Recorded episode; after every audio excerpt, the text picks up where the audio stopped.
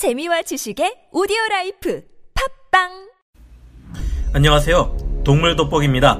지금의 야생에서 하늘의 최상위 포식자라면 가장 먼저 떠오르는 동물이 바로 매와 독수리를 포함한 맹금류들입니다. 멋진 외모를 자랑하는 흰머리 수리는 미국을 상징하는 동물로 자리 잡았으며 남미를 대표하는 것은 맹금류 중 가장 거대한 것으로 알려진 콘도르인데요. 그리고 구대륙으로 간주되는 아시아, 유럽, 아프리카 대륙을 상징하는 동물은 바로 이 거대하고 막강한 검독수리입니다. 이들은 날개폭 2m에 급강할 시 시속 240km에 달하는 공격 속도, 무시무시한 흉이나 다름없는 길고 날카로운 발톱과 부리, 카리스마 넘치는 강렬한 눈매를 가지고 있는데요. 이 동물은 자기 몸무게의 20배에 달하는 100kg에 가까운 양을 잡아먹기도 합니다.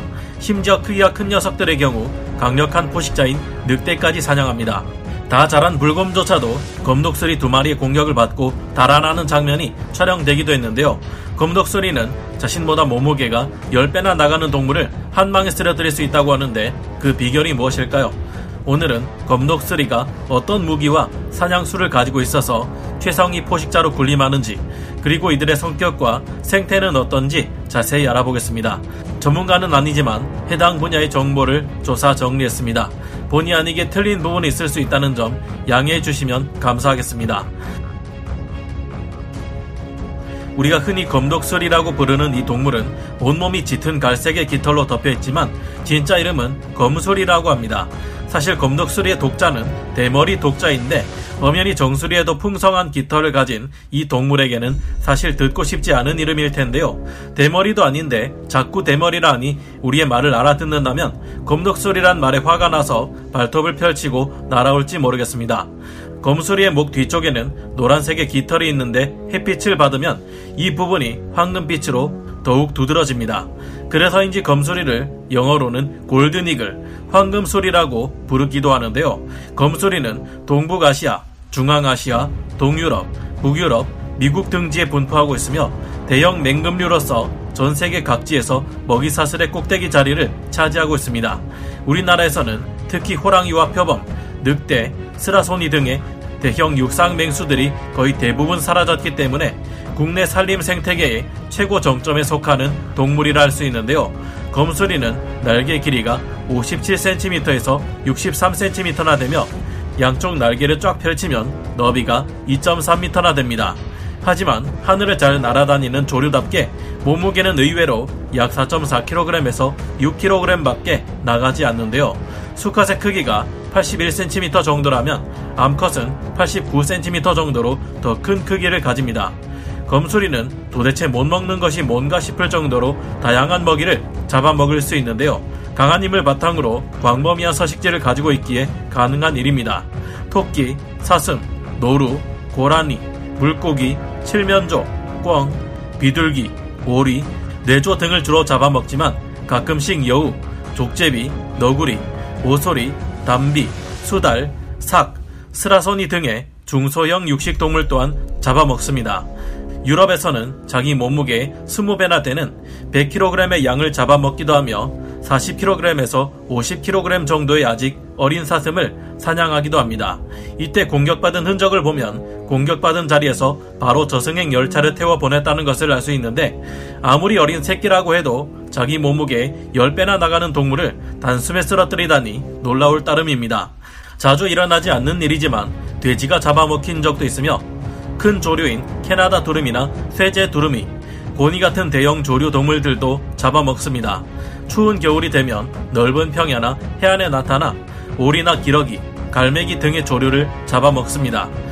특히 검수리들이 염소와 산양을 사냥하는 장면을 보면 이들의 영리함을 엿볼 수 있는데요. 굳이 이들을 힘으로 제압하려 들기보다 절벽에서 떨어뜨린 다음 저항할 수 없게 되면 잡아먹습니다. 검수리들이 사냥하는 늑대들은 중형 늑대에 해당하는 몽골 늑대들이지만 이들을 사냥하는 모습을 보면 감탄이 절로 나오는데요.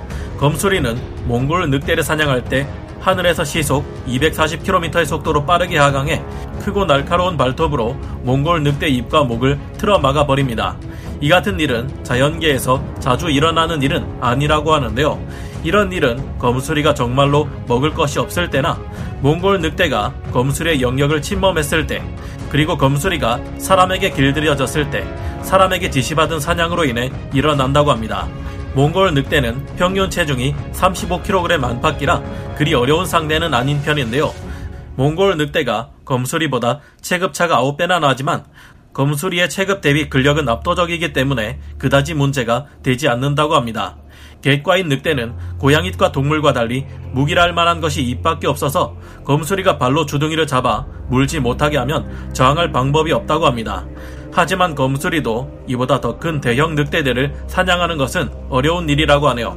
늑대를 잡아먹는 판국에 여우 같은 사냥감을 제압하는 것은 일도 아니며 야생에서도 검술의 여우 사냥은 종종 일어난다고 합니다.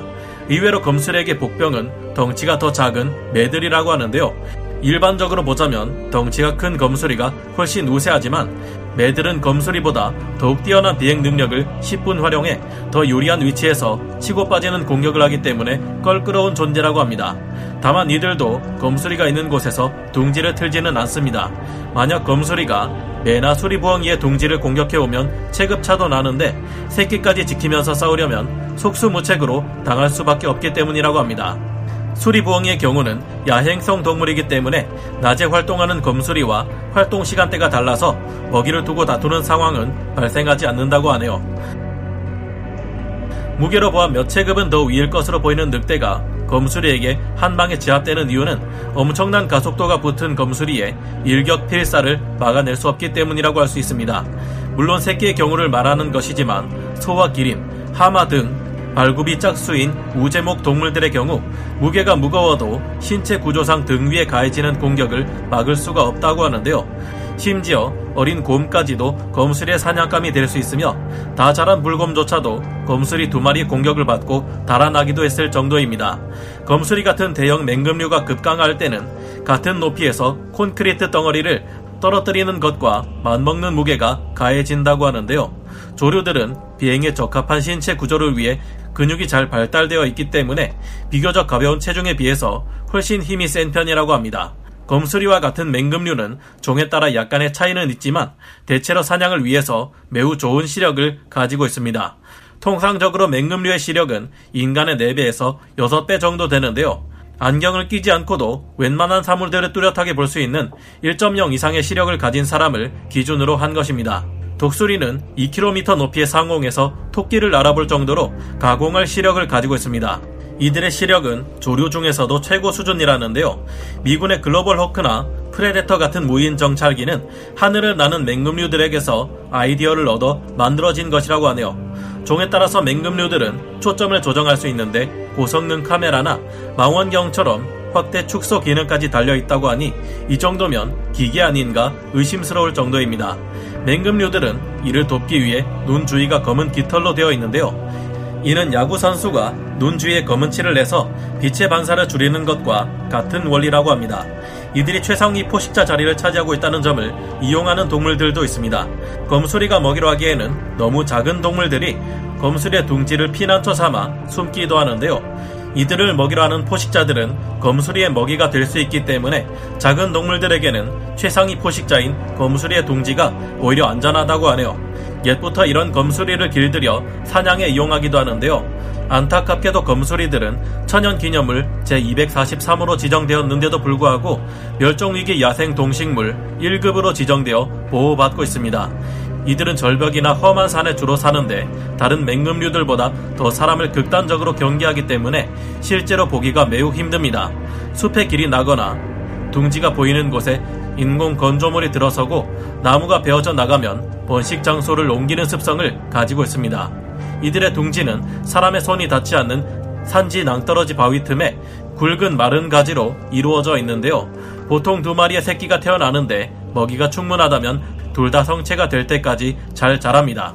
하지만 먹이가 부족하다면 비극이 일어나는데요. 이럴 경우 한쪽은 살아남는 반면 다른 한 마리는 굶어 죽게 된다고 합니다. 먼저 태어난 새끼와 이후에 태어난 새끼가 서열을 정하기 위해 싸우다가 한쪽이 죽는 일도 일어나고요. 어미 검소리도 이 상황이 안타깝지 않을 수 없겠지만 먹이가 부족한 상황에서 둘 모두를 무사히 키워낼 수는 없다는 것을 알기 때문에 이것을 내버려 둔다고 합니다. 이렇게 성장 과정이 순탄치 않고 눈에도 잘 띄지 않는 만큼 검소리를 보호하는 것은 쉬운 일이 아닙니다. 당장 우리 또한 살아갈 집 하나 구하는 것이 정말 어려운 상황이고 동물들의 처지를 걱정할 상황이 아닐지도 모릅니다.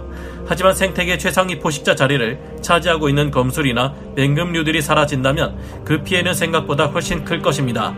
다른 동물들의 개체수를 조절하는 역할을 하는 이런 동물들이 사라질 경우 그 피해는 연쇄적으로 일어나며 환경과 기후에까지 영향을 미쳐 또 다른 비극을 불러오기도 하는데요. 한때 멸종 위기에 처했지만 미국을 상징하는 동물이 된 덕분에 많은 사람들의 도움으로 되살아난 흰머리 수리처럼 검소리와 콘도르 또한 원래의 개체수를 회복했으면 좋겠네요. 오늘 동물 돋보기 여기서 마치고요. 다음 시간에 다시 돌아오겠습니다. 감사합니다.